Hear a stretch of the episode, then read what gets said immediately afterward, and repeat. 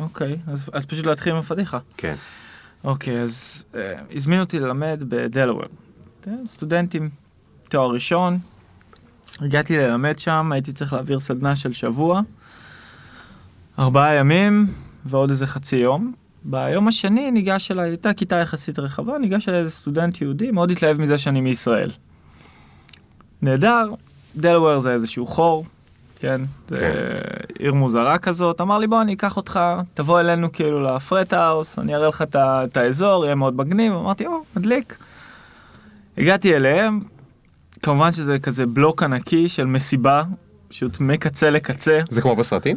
כמו בסרטים, אנשים באמת כאילו מגרש כדורעף בחוץ, מלא אנשים שיכורים, נהדר, נכנסתי, נכנס למסיבה, יש להם בריכה מאחורה, crappy כזאת, אבל, אבל סבבה, אתה קולט שיש איזה 20, 30 אנשים אולי, עכשיו היה לא, לא חם, לבושים בטיטול, רק עם טיטול ומוצץ. טיטול ומוצץ. כן, אנשים מבוגרים.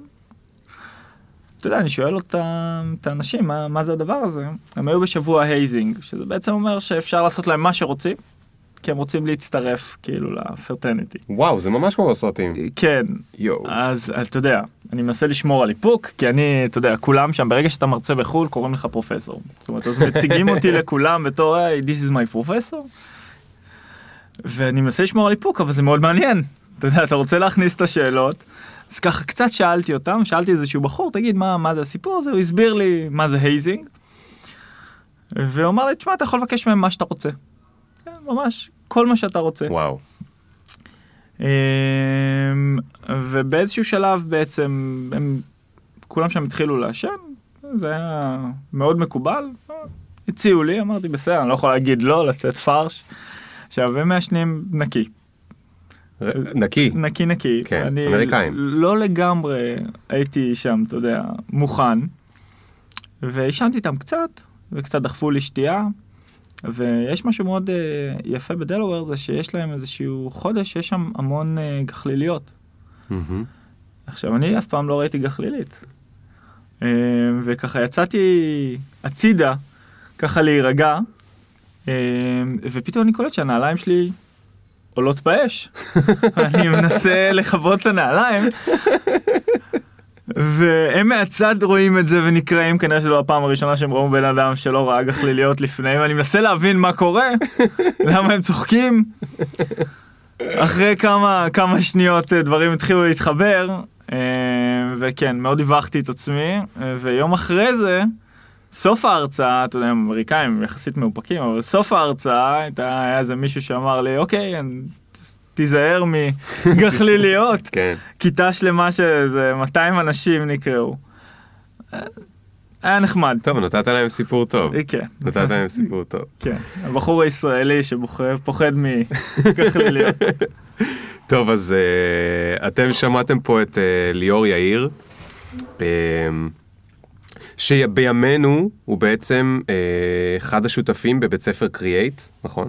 זה בית ספר, תתקן אותי אם אני טועה, ל-UX, למקצועות העיצוב, איך אתם מתארים אותו? בגדול אנחנו החזון שלנו בעצם לתת בית ספר לאנשי מקצוע לכל המקצועות שאנחנו מגדרים בתור מקצועות חדשים. כן, שההגדרה הכי טובה שאני יכול לתת למקצועות חדשים זה מקצועות שהאקדמיה לא מסוגלת להתמודד עם הדרישה שיש בשוק ולהוציא אנשים שהם מה שנקרא job ready. מוכנים לשוק העבודה. כן, אוקיי, אז תכף נדבר גם על uh, זה. בנוסף, אתה גם, יש לכם שם uh, uh, צוות שעובד על פרויקטים של עיצוב, נכון? נכון. מול לקוחות uh, מאוד גדולים, אני לא יודע אם אתה יכול לספר, אבל לי סיפרת ב... כן, יש לנו צוות כזה גרעיני של אנשים שאנחנו... שאנחנו עובדים כבר שנים ביחד ואנחנו מאוד מעריכים אחד את השני וכיף לנו לעבוד ביחד. כן. לפני זה עבדת ב... היית בנטקראפט, אחד השותפים? הייתי, ו- כן, הייתי מנכ"ל בנטקראפט. כן. אה, היית ממש המנכ"ל. כן, הייתי מנכ"ל אה. משותף. מנכ"ל משותף. מה כן. זה אומר מנכ"ל משותף? זה אומר אה, שהיה איתי עוד מישהו שהיה מנכ"ל איתי, שזה אורן, שהוא אחד מהשותפים היום גם בקריאייט. הבנתי, אז שניכם אה, עזבתם והקמתם את קריאייט, ובעצם אני רוצה, אני אדבר איתך היום על שני דברים מאוד מאוד אה, חשובים. אחד זה איך זה להקים בית ספר, זה מאוד מעניין אותי, מכל מיני סיבות. אה, והשני זה על האג'נדה שלך בקשר למה צריך להיות בבית ספר, ואיך תלמידים אמורים להיכנס ולצאת אה, מבית ספר כזה אלטרנטיבי. זה לא בדיוק אוניברסיטה, זה לא בדיוק אה, תיכון, זה לא בדיוק מכללה, זה משהו כזה חדש שאתם ממציאים אותו לפי האג'נדה שלכם. אז זה שני נושאים שמאוד מאוד מעניינים אותי ואני חושב שהם מאוד רלוונטיים אה, להרבה מהאנשים שמקשיבים, כי גם הם שוקלים הרבה פעמים האם ללכת לכל מיני אה, בתי ספר כאלה ואחרים. אז אנחנו נדבר על כל זה, אה, אני מזכיר למי שהוא פה בפעם הראשונה, פופקורן זה פודקאסט שבו אני מראיין אנשים שעושים דברים שמעניינים אותי באופן אישי, אבל אני חושב שהם קצת שונים מהסטנדרט. אה, אנחנו מדברים גם על מה שהם מאמינים בו, גם על איך שהם הגיעו לאן שהם הגיעו, וגם על שיטות וטכניקות שהם משתמשים בהם בעצמם בחיים או בקריירה שלהם, כדי שגם אתם אה, תוכלו לאמץ אותם, ויום אחד בתקווה תבואו גם אתם להתראיין פה בפופקורן. זה הפנטזיה שלי. אז אנחנו בפרק, לדעתי זה 37, אני אף פעם לא זוכר, אז זה תמיד מינוס או פלוס אחד. אמ, ואנחנו נתחיל עם ליאור יאיר בעוד שנייה. Yeah.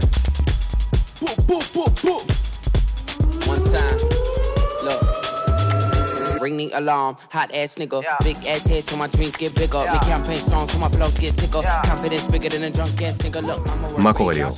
היי. מה המצב? 37 זה טוב. 37 זה טוב, למה? ראשוני.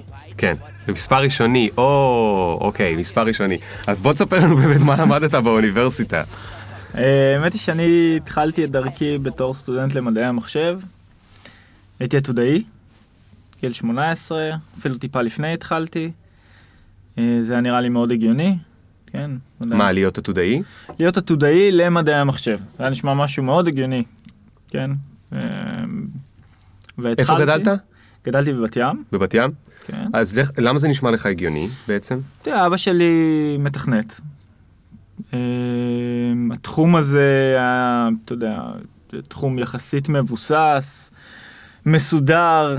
אמ, אתה לוקח ילד בן 17 וחצי או 17 ואומר לו, תראה, אתה תעשה את הצעד הזה עכשיו בחיים ואתה תהיה מסודר. כן.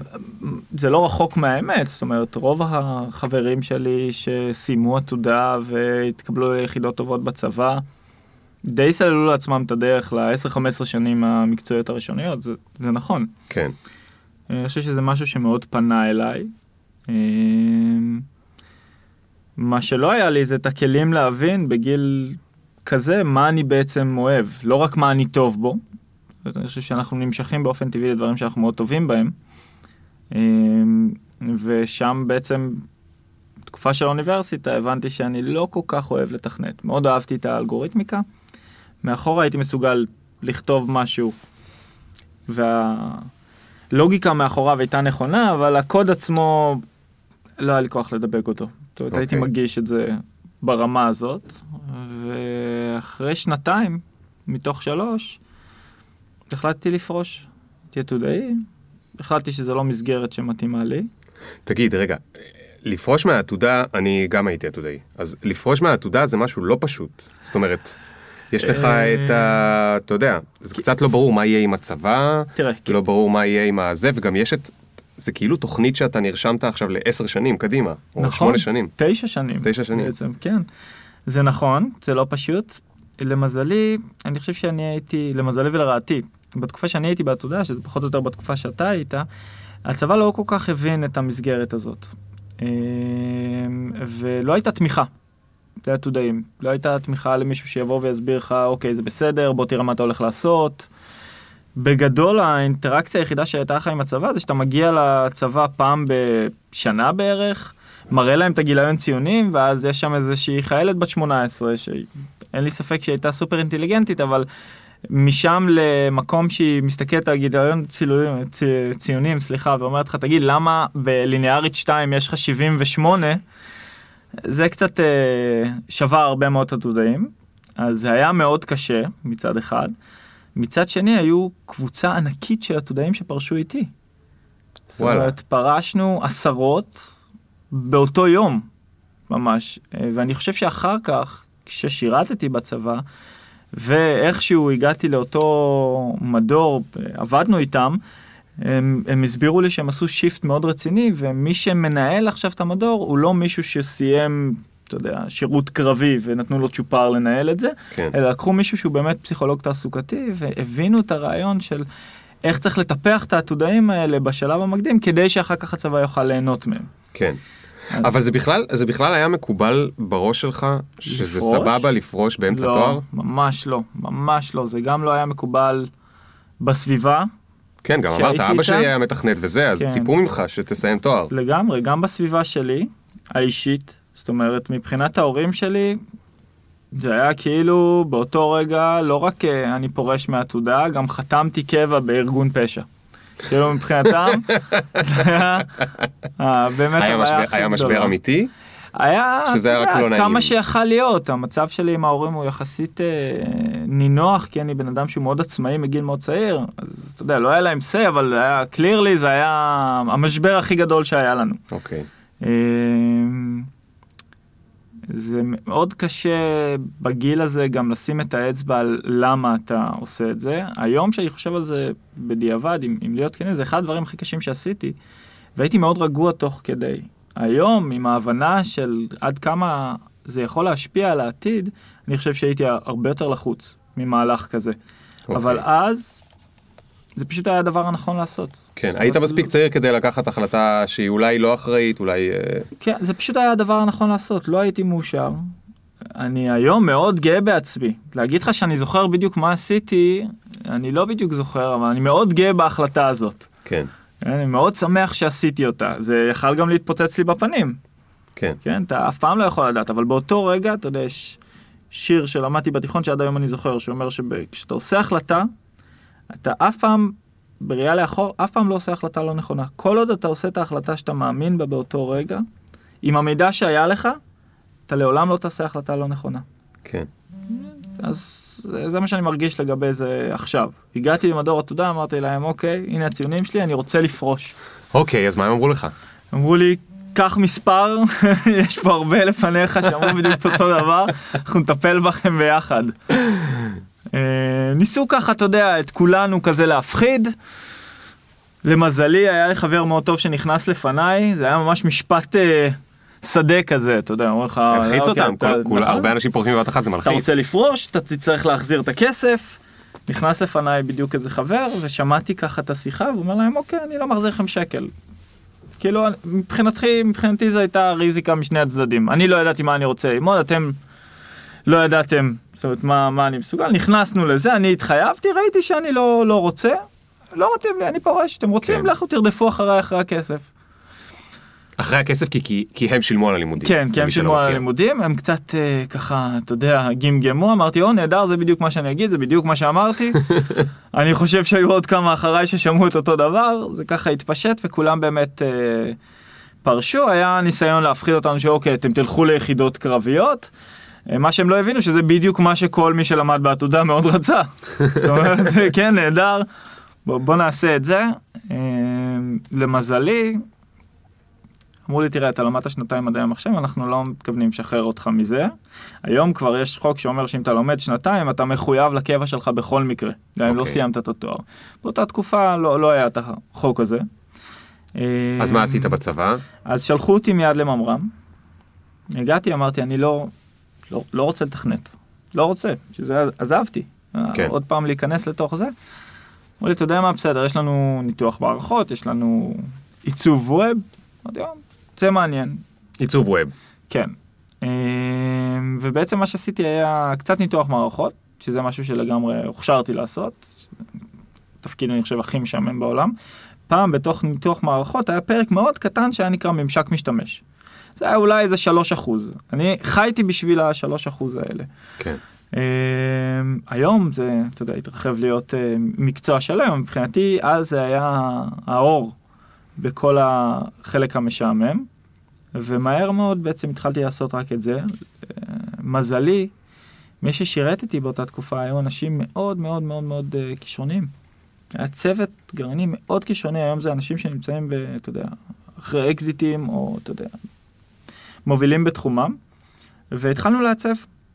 אה, מבלי ללמוד. מה שעשיתי תקופה ארוכה היה, הייתה פשוט לזהות אנשים בתעשייה שאני מאוד רוצה ללמוד מהם, ולהציע להם במקום ללכת ולעשות מילואים באיזה קו, להם בואו אלינו לשבועיים, וואלה. אני רוצה שפשוט תשבו איתי. וישבתי עם 20-30 מעצבים לפחות בתקופת הלימודים. ביניהם גם אנשים שסיימו את המדור שלי, שהיו מעצבים מבריקים. ופשוט, אתה יודע, לקחתי מכל מה שאנשים יכולו לתת לי, לקחתי איתי. אמ, וזה היה נהדר. סוף השירות הצבאי הבנתי שאני לא רוצה לעצב. הלכתי ל... ביררתי מי החברה הכי טובה בשוק. וכולם אמרו לי מנטיס. אמ, חברה של רונל מור. אמ, וקראתי עליהם, קראתי על רונל, קראתי באותה תקופה על אייל שחר. אמרתי, או, האנשים האלה אני רוצה ללמוד. זו. חברה שעושה מה? מנטיס הייתה חברה שבעצם חברת ייעוץ, פרויקטים, אוקיי. שירותים, אבל הם באמת עשו באותה תקופה רק ההתחלה של האתרים. עשו באותה תקופה באמת את העבודה הכי טובה. אה, ללא ספק, זאת אומרת לא היה להם אפילו מתחרים ברמה סבירה, זאת אומרת הם היו אז מה, הם עשו פרויקטים. לחברות מעניינות? הם עשו פרויקטים לחברות. אה, אבל איך, אבל איך הגדר, אני, אני כאילו. מבולבל, איך, איך רצית להגדיר את עצמך? אה. אמרת, אני רוצה להיות מה? יפה. מעצב? אני רוצה להיות יפה. מה? אה, עיצוב ווב? אני רוצה להיות מנתח מערכות? יפה. מתכנת? מה אתה תהיה? אז הגעתי אליהם, והם קיבלו אותי, אבל קיבלו אותך להיות מה? זה, זה בדיוק העניין.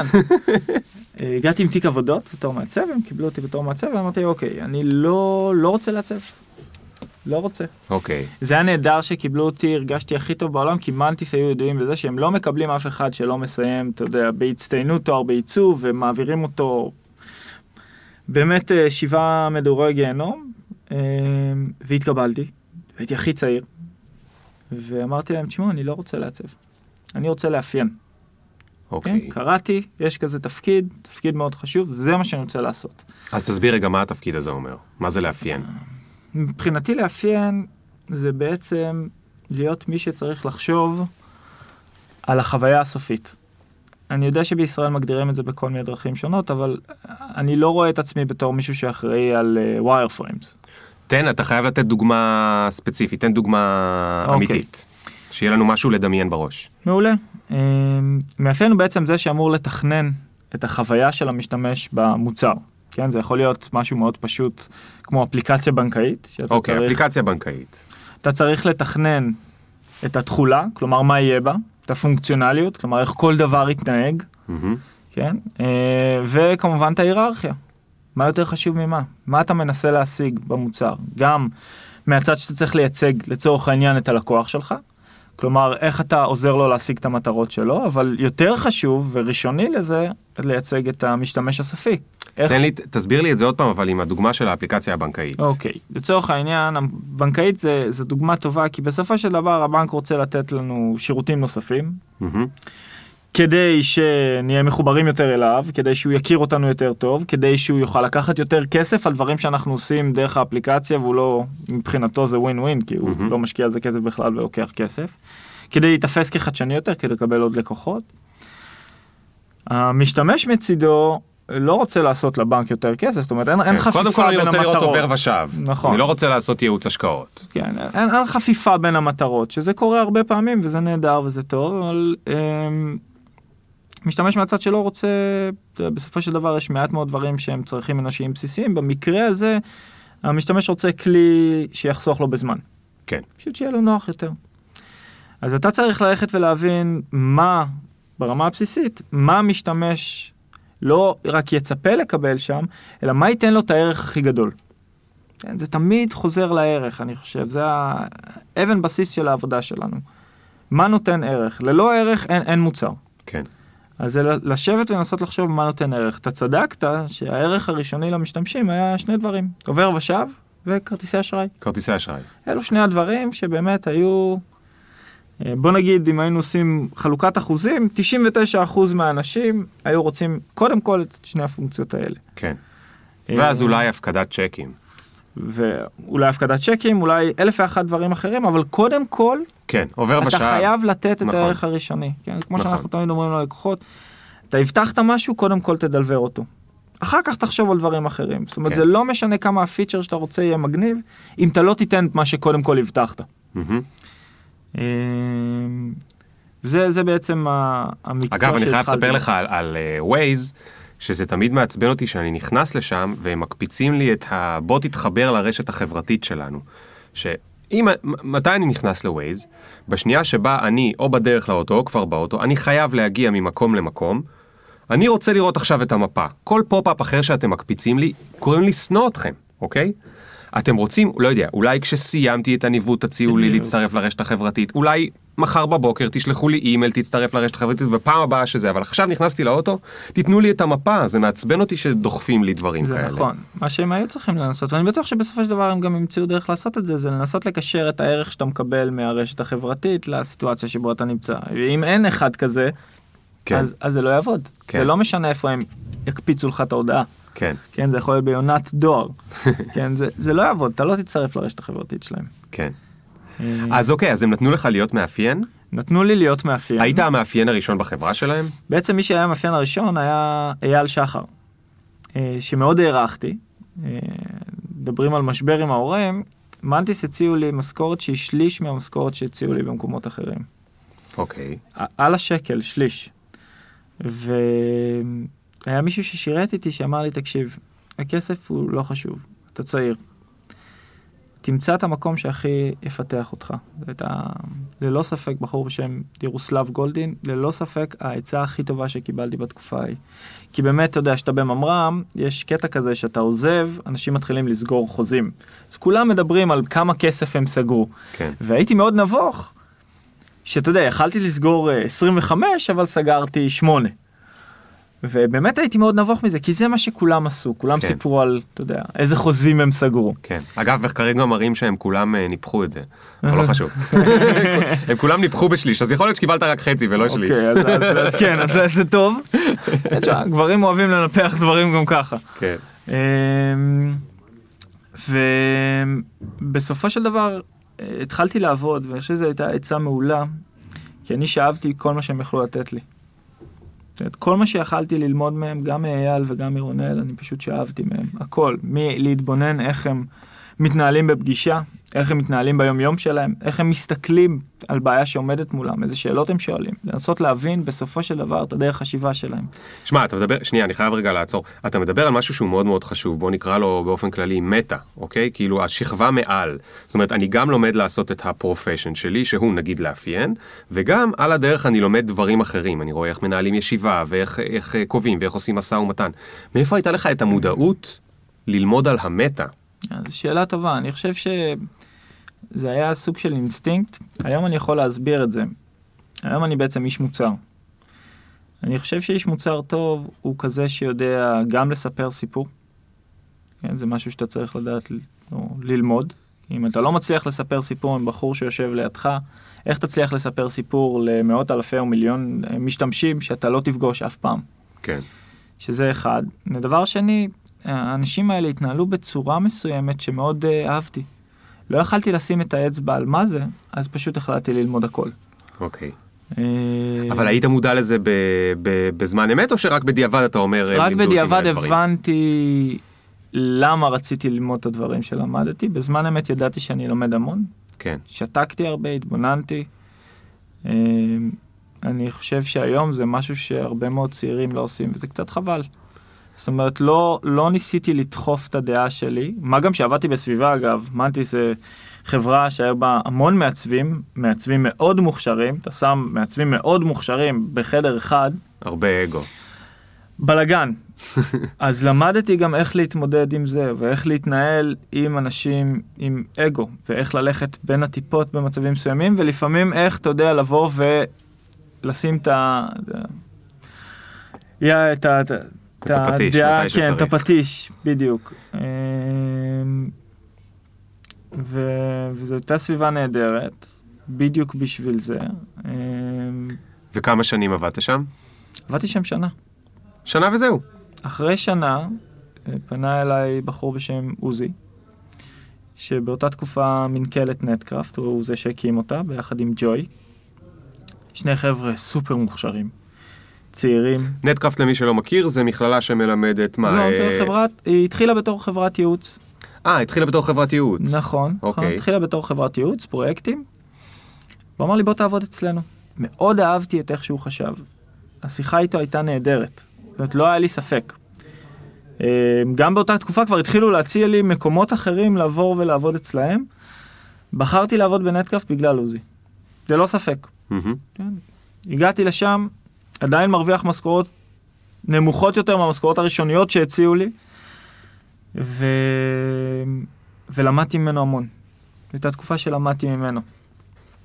ואז בעצם מה שקרה זה שהם מכרו את החברה, הייתה תקופה לתפוז, וכשהם מכרו את החברה לתפוז, אני התחלתי לחפש uh, מקום אחר, מהר מאוד כמעט וקיבלתי הצעה לעבוד בגוגל בלונדון.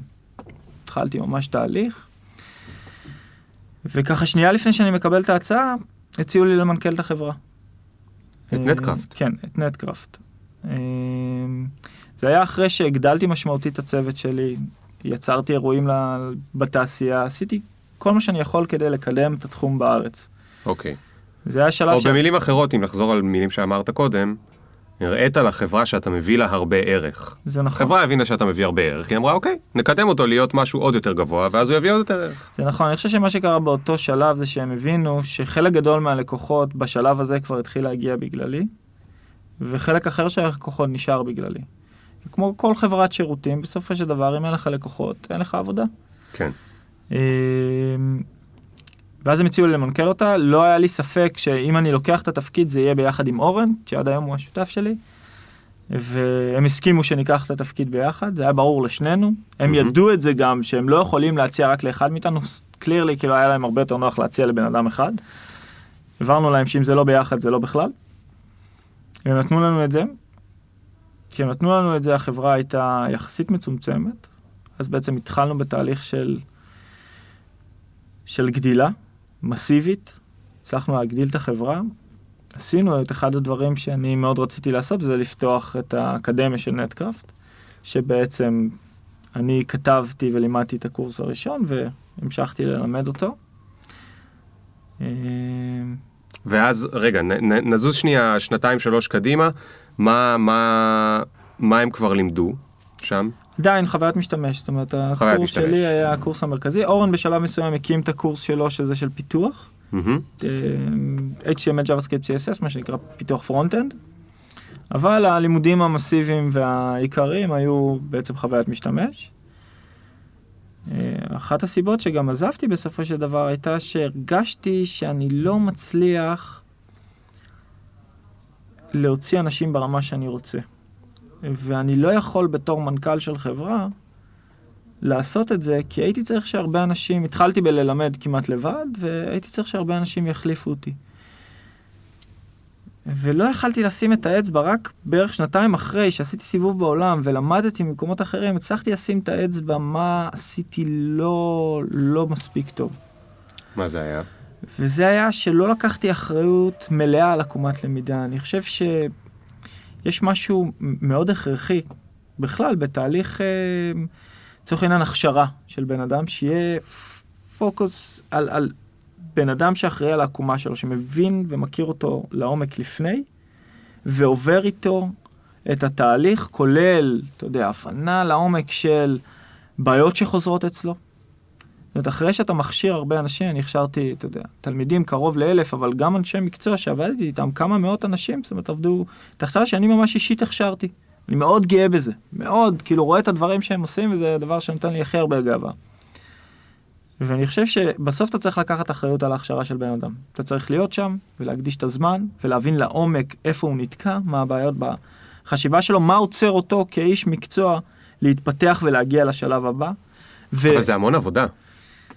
נכון, זה המון עבודה. בעצם מה אתה אומר? אתה אומר אני רוצה לקחת את הבן אדם כשהוא עוד, כשהוא רק רוצה ללמוד, ולהבין איפה הוא נמצא, ומה יש לו ומה אין לו, ואז ללוות אותו בלימודים, ואז אחרי הלימודים להבין לאן הוא הולך מפה, ואיך הוא מוצא עבודה או לא מוצא עבודה, ולמה הוא כן או לא מצא עבודה, ואז זה כן. כאילו המון עבודה. עוד לפני זה אפילו, אני חושב ש... אנחנו לא רגילים שבית ספר עושה דבר כזה, נכון? באוניברסיטה, באוניבר... איך אני נרשם לאוניברסיטה? אני אמלא איזשהו טופס ושולח למישהו כסף. הם לא התעניינו בחיים שלי לפני זה. כן, הם זה- גם לא מתעניינים בחיים שלי אחרי זה. זה נכון. תראה, יש יתרונות וחסרונות. החיסרון הוא שאנחנו לא scalable, אנחנו לא יכולים לפתוח עכשיו 30 כיתות, למרות שהדרישה מאיתנו היא מטורפת כרגע. מאיתנו עכשיו אתה מדבר על קריאייט. על קריאייט. אז בוא רגע נעבור. לקריאייט ותסביר שנייה, אז, אז עוד לא נקפוץ, רק אני רוצה שתסביר לי, ברגע שהבנת שאתה רוצה בהכשרה של בן אדם, לקחת אותו מהלפני ועד האחרי, ואז אתה יוצא ומקים את קריאייט עם אה, אורי, אורן. אורן, סליחה. כן, מה שעשינו אה, היה, היה מעניין, תראה, אני איש מקצוע, זה הדבר הראשון. קודם כל איש מקצוע, לפני שאני מרצה. אה, כשיצאתי מנטקראפט עבדתי שנה בוויקס, היה מאוד חשוב לי להבין יותר לעומק את התעשייה. שיצאת מנטקראפט. מנטקראפט, כן. סליחה. עבדת שנה בוויקס. עבדתי שנה בוויקס, היה מאוד חשוב לי להבין את התעשייה. מה היא מבקשת מאנשי מקצוע, איך אנשים שבאמת מבינים מה הם עושים עובדים. למדתי המון שם, למדתי גם מ... שם אנשי מפתח נהדרים, אנשים כמו ניר יוז, או המנכ"לים עצמם, שהם הם באמת מבריקים, ולמדתי המון מהתהליך, ולראות איך הם מתנהלים עם אנשי מקצוע ואיך הם מניעים אותם. ואז קיבלתי הצעה מדוב מורן, שאני מאוד מעריך אותו, אה, ללכת ובעצם לנהל את המחלקת product באחד הסטארט-אפים שלו, ומאוד נהניתי להסתובב איתם בעולם, ולהבין איך חברות tier 1 ו tier 2 עובדות בתעשייה הזאת. אה, בכלל, בנינו ממשקים לטלוויזיה, שזה היה כיף גדול. זאת אומרת, שוב, בסוף אני איש מקצוע, זה, זה מה שמדליק אותי. ואז התגעגעתי ללמד. ומה שעשיתי, גם בגלל שבקומיגו של אה, דובי הייתי יכול להסתובב בעולם, יצא לי לבקר בכל מיני מקומות, שהם מקומות שמלמדים טוב יותר.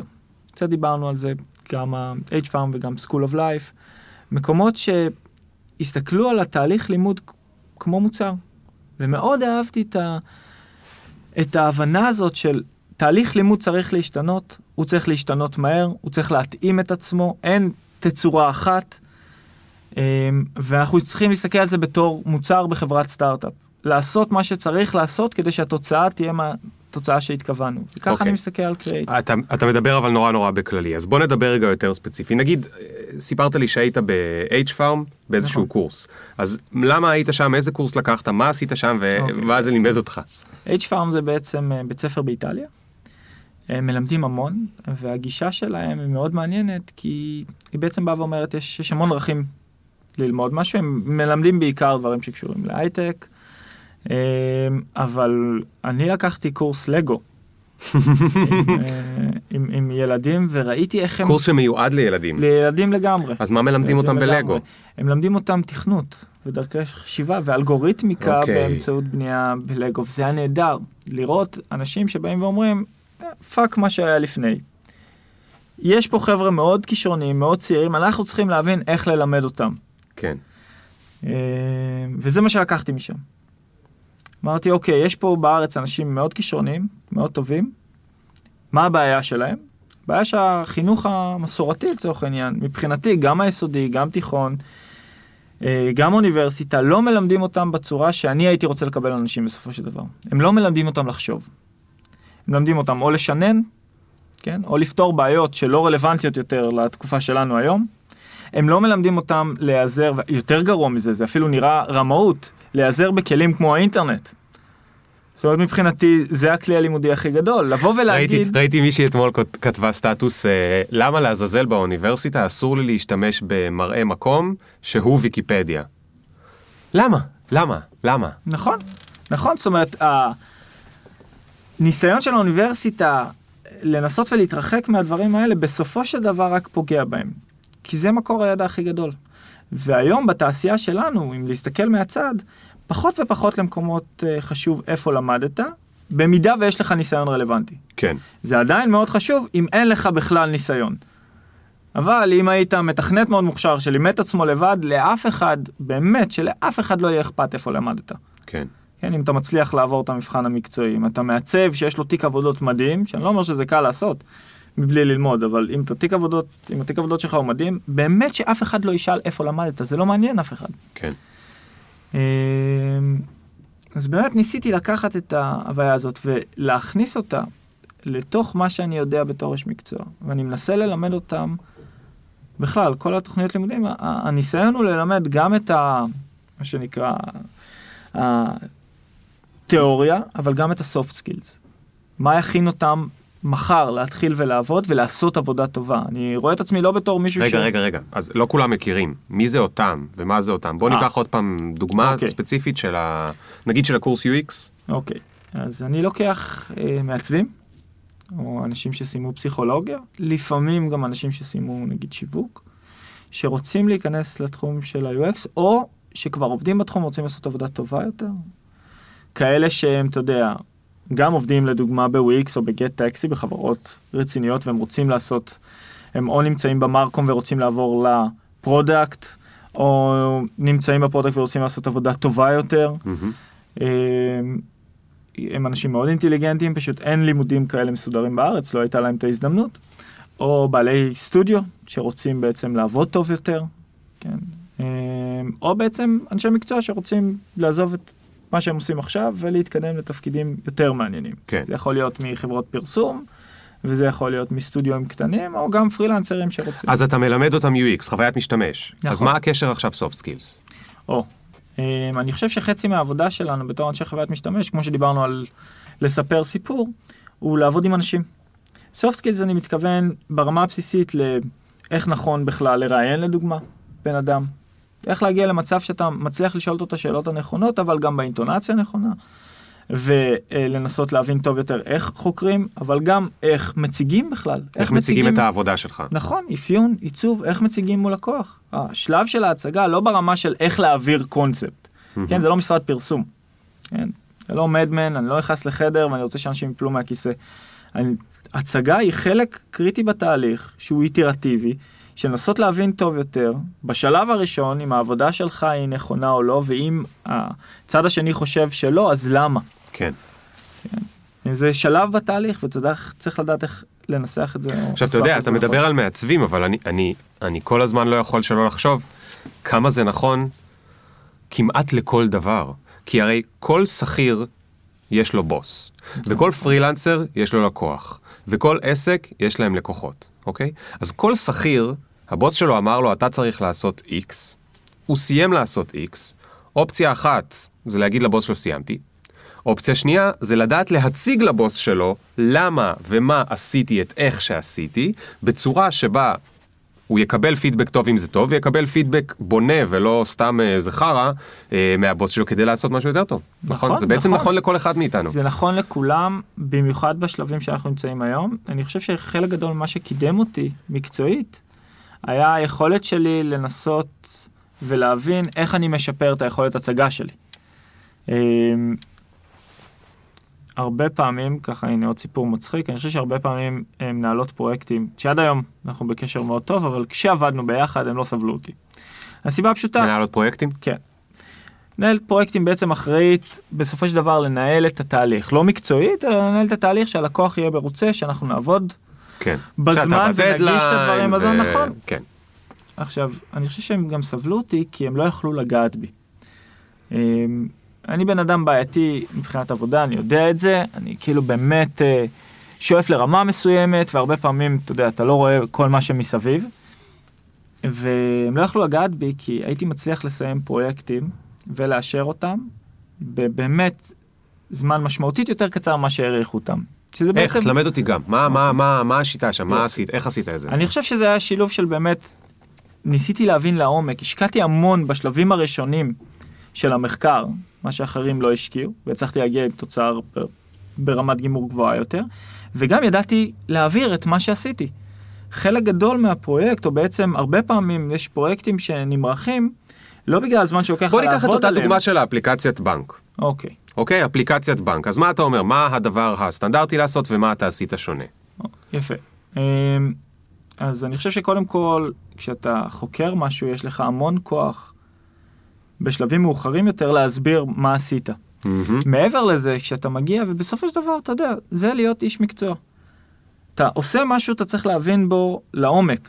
אתה ממליץ, אתה יודע, תמיד פחדתי מלהיות יועץ, למרות שזה מה שעשיתי כל הזמן.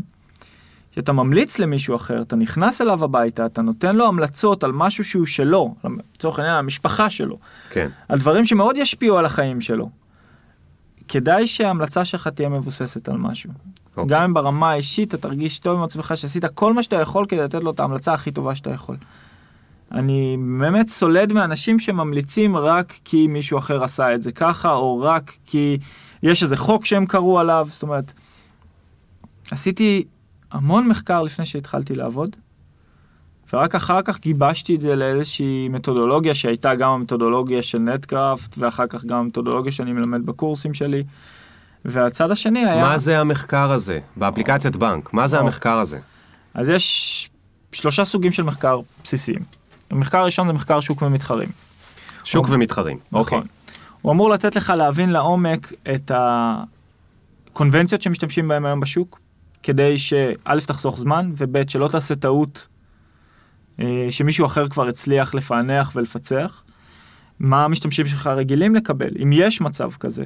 הקונבנציות יכולות להיות לא רק מאפליקציות בנקאיות אחרות, אלא בכלל קונבנציות של מובייל.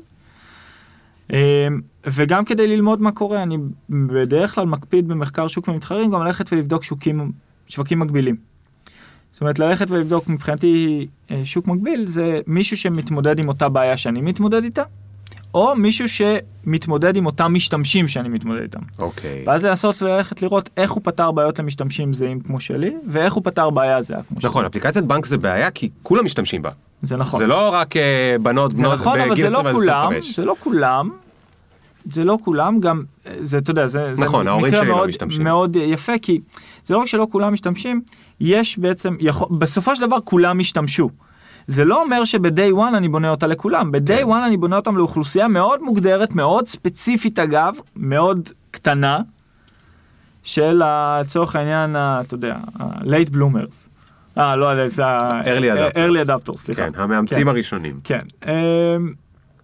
ואותם אני צריך להגדיר, אותם אני צריך להכיר, להבין מה ייתן להם ערך. זה כבר מחקר משתמשים, זה המחקר השני. כן.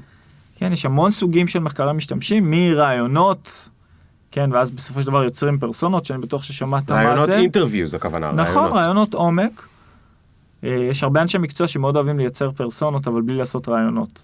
כן, הם כן. לא יודעים שזה הרבה פעמים זה. מכשיל אותם גם ברעיונות עבודה. הסיבה שזה מכשיל אותם כי אין, אין שום משמעות לפרסונות שעשית מבלי לבסס אותם על רעיונות עומק. פרסונות זה פשוט סידור מאוד יפה של דברים שלמדת, אבל הכלי מחקרי הוא הרעיונות. כן. אחרת, אם אתה פשוט עושה פרסונות בלי רעיונות, זה דברים שיושבים לך בראש וסידרת אותם בצורה מאוד יפה. לא רק שזה לא יעזור, רוב הפעמים זה כנראה גם יזיק. כן. פרסונות למי שלא מכיר זה אומר שאני עכשיו אה, נגיד שם שהמשתמש שלי זה גבר שהוא בן 42 והוא ממעמד סוציו-אקונומי כזה וכזה והוא חי ברעננה והוא לוקח את הילדים שלו בארבע מחזיר אותם בשבע ואז הוא נכנס לבדוק מה קרה בבנק. סתם. בדיוק, בדיוק. אוקיי אז אתה אומר יש כאלה שעושים את זה מבלי לעשות את הרעיונות נכון. אני מכיר את זה גם מכל עולם הסטארט-אפים כי לעשות רעיונות זה קשה. אגב זה לא קשור לסטארט-אפים זה קשור לכל עסק כן. לעשות רעיונות עם לקוחות שלך זה נורא מעצבן אתה צריך לקבוע איתם וללכת לש- לשבת איתם לקפה והם עלולים להגיד לך שהרעיון שלך גרוע ושהעסק שלך חרא זה לא נעים לעשות כן. רעיונות. אז זהו, אתה יודע מה? יש לי משהו להגיד על זה, אני לא מסכים איתך בכלל. אוקיי אני אגיד לך למה. א', אני לא באתי לשאול אותם על העסק שלי או על המוצר שלי. באתי ברעיון, אני מנסה לעשות שני דברים. אני מנסה להבין צורך, אם הוא קיים, ואם כן, לחקור אותו לעומק, וב', אני מנסה להבין התנגדויות, חששות, מה מציק להם, מה מטריד אותם. כן לזהות צורך זה לא קל, אבל אם זה קורה זה מדהים. לזהות באמת צורך של בן אדם שהוא אפילו לא יודע להגדיר. זה לא שאני מראה לו מוצר ואני אומר לו, תראה, הנה זה המוצר, היית משתמש בו, אני לעולם לא אראה מוצר, אני אפילו לא אדבר על מוצר בשלב הזה. מהמם. אני אנסה להבין לעומק את המצב שלו. אם יש לו צורך נהדר, מה הוא עושה היום מהמם. כדי לענות על הצורך הזה. אז זה דבר אחד. אז אתה תשאל אותו למשל האם הוא אוהב ללכת לבנק. איך זה מרגיש לו כשהוא הולך לבנק, אה, איך הוא עושה, איך הוא. מפקיד צ'קים, איך הוא עושה את כל הדברים האלה. מה הוא עושה היום בבנק כן. בכלל. אז זה אחד. דבר שני, זה שאני לא חושב שזה קשה. יותר מזה, אני חושב שאני אני לא מצליח לראות את העבודה שלי בלי זה. ואיך אני בכלל אתחיל לתכנן מוצר אם אני לא מכיר לעומק את המשתמשים? כן. זה לא עניין שזה קשה או קל, זה משהו שאתה חייב לעשות, זה כמו לצורך העניין להתלבש לעבודה. בבוקר זה קשה לי. אז אני מסכים, אני מסכים איתך אבל אני אגיע ערום למשרד, יש סיכוי שאתה יודע, אני אפספס כמה מישהו דברים. יתלונן. לא, אני מסכים איתך שזה... שזה הדבר הנכון לעשות, אבל שוב, אני לא בטוח שזה הדבר שמלמדים לעשות. לא. ו... אני חושב שמלמדים- דיברת קודם, שנייה, דיברת קודם על... אני חושב שצריך לעשות מחקר וכולי, שאלתי אותך מה עושים בדרך כלל. אז אנחנו יודעים מה עושים הרבה מעצבים. מה שעושים הרבה מעצבים זה, הבנתי מה זה אפליקציית בנק, אוקיי, יאללה בוא נתחיל לצייר מסכים. זה נכון. זה כי זה אני- מדגדג לך כבר בידיים. אני גם לא מאשים אותם משתי סיבות. א', לא לימדו אותם משהו טוב יותר, וב', לפעמים הם לא מצליחים לבקש את הכסף שיגרום להם לעשות עבודה טובה. נכון מאוד. הרבה פעמים אני רואה את זה בניו-סקול, הם אומרים לי, תשמע, ברור שאני צריך ללכת לעשות מחקר כמו שאתם מלמדים אותי, אבל uh, מי ישלם לי על כל הדבר יפה. הזה? שילמו לי על חודש עבודה, אני צריך עכשיו שלושה חודשים יפה. בשביל לעשות מחקר. תראה, זה ביצה ותרנגולת. אני למדתי הרבה מאורן, שהוא השותף שלי היום. אני יכול להגיד לך משהו מאוד פשוט בנושא הזה, אני באמת מאמין בזה.